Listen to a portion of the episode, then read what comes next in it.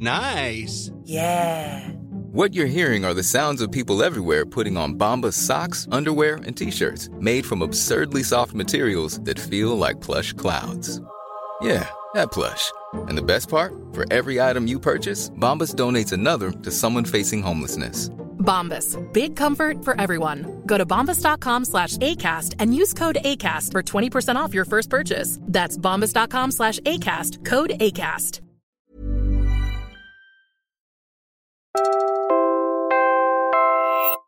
You're listening to Puma Podcast.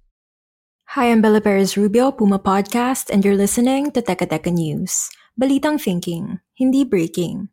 In this episode, The fighting must stop immediately. I am deeply concerned about the terrible toll on civilians, the appalling humanitarian situation, and the horrifying prospects of further escalation. today, the US announced the start of a 72 hour ceasefire in Sudan. Pero teka teka, what's going on there? And why should Filipinos care?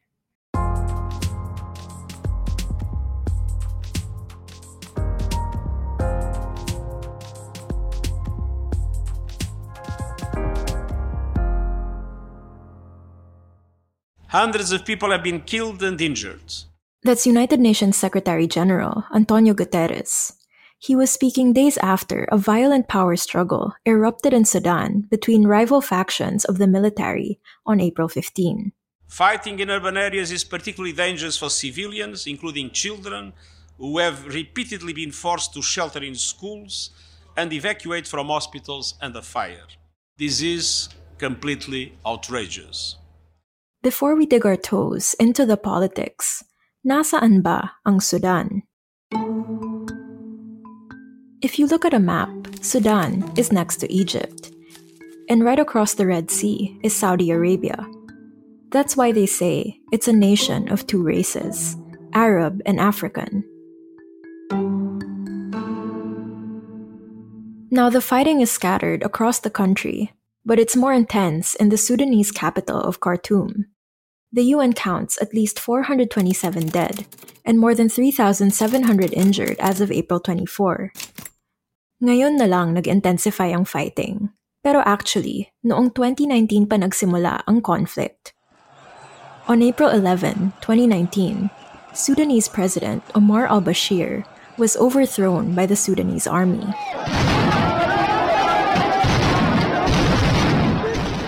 Armed forces seized control from al Bashir after four months of civilian protests demanding his ouster. Hundreds of thousands of Sudanese marched against rising food prices and long standing corruption and repression. Dozens were killed.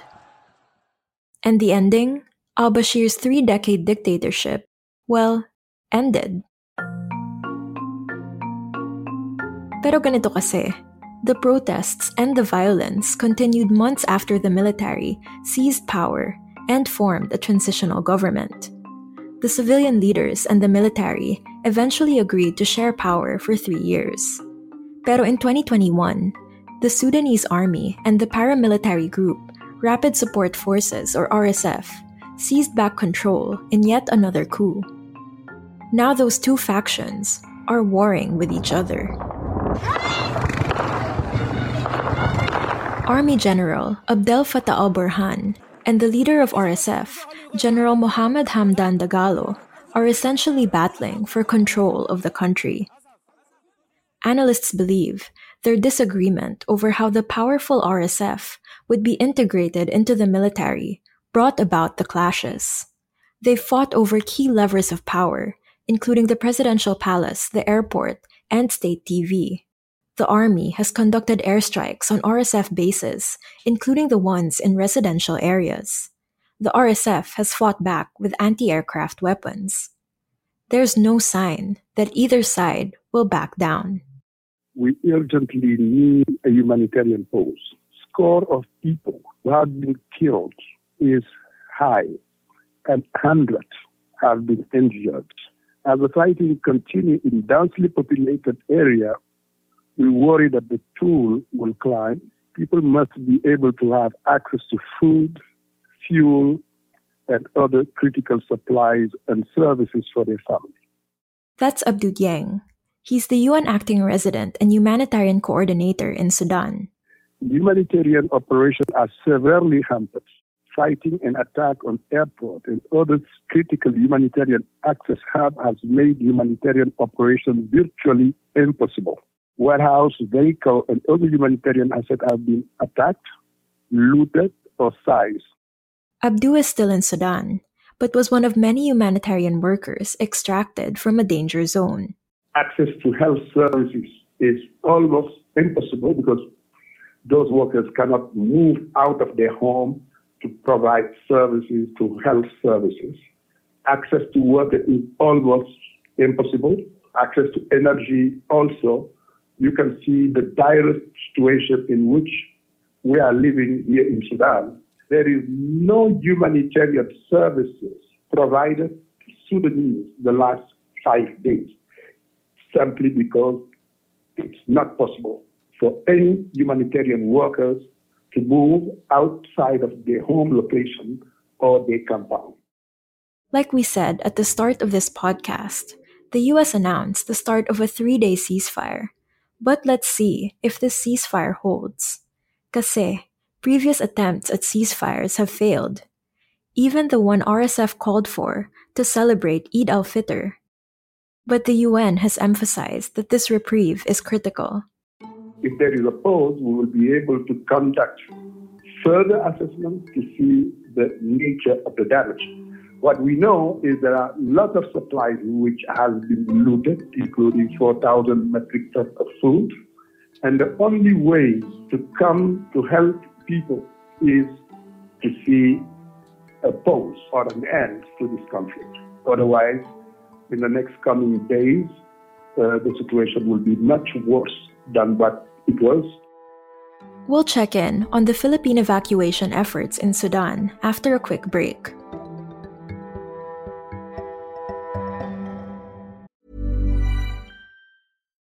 Millions of people have lost weight with personalized plans from Noom like Evan, who can't stand salads and still lost 50 pounds. Salads, generally, for most people, are the easy button, right? For me, that wasn't an option. I never really was a salad guy. That's just not who I am. But Noom worked for me. Get your personalized plan today at Noom.com. Real Noom user compensated to provide their story. In four weeks, the typical Noom user can expect to lose one to two pounds per week. Individual results may vary. I'm Sandra, and I'm just the professional your small business was looking for. But you didn't hire me because you didn't use LinkedIn jobs. LinkedIn has professionals you can't find anywhere else, including those who aren't actively looking for a new job but might be open to the perfect role, like me. In a given month, over 70% of LinkedIn users don't visit other leading job sites. So if you're not looking on LinkedIn, you'll miss out on great candidates like Sandra. Start hiring professionals like a professional. Post your free job on linkedin.com slash people today.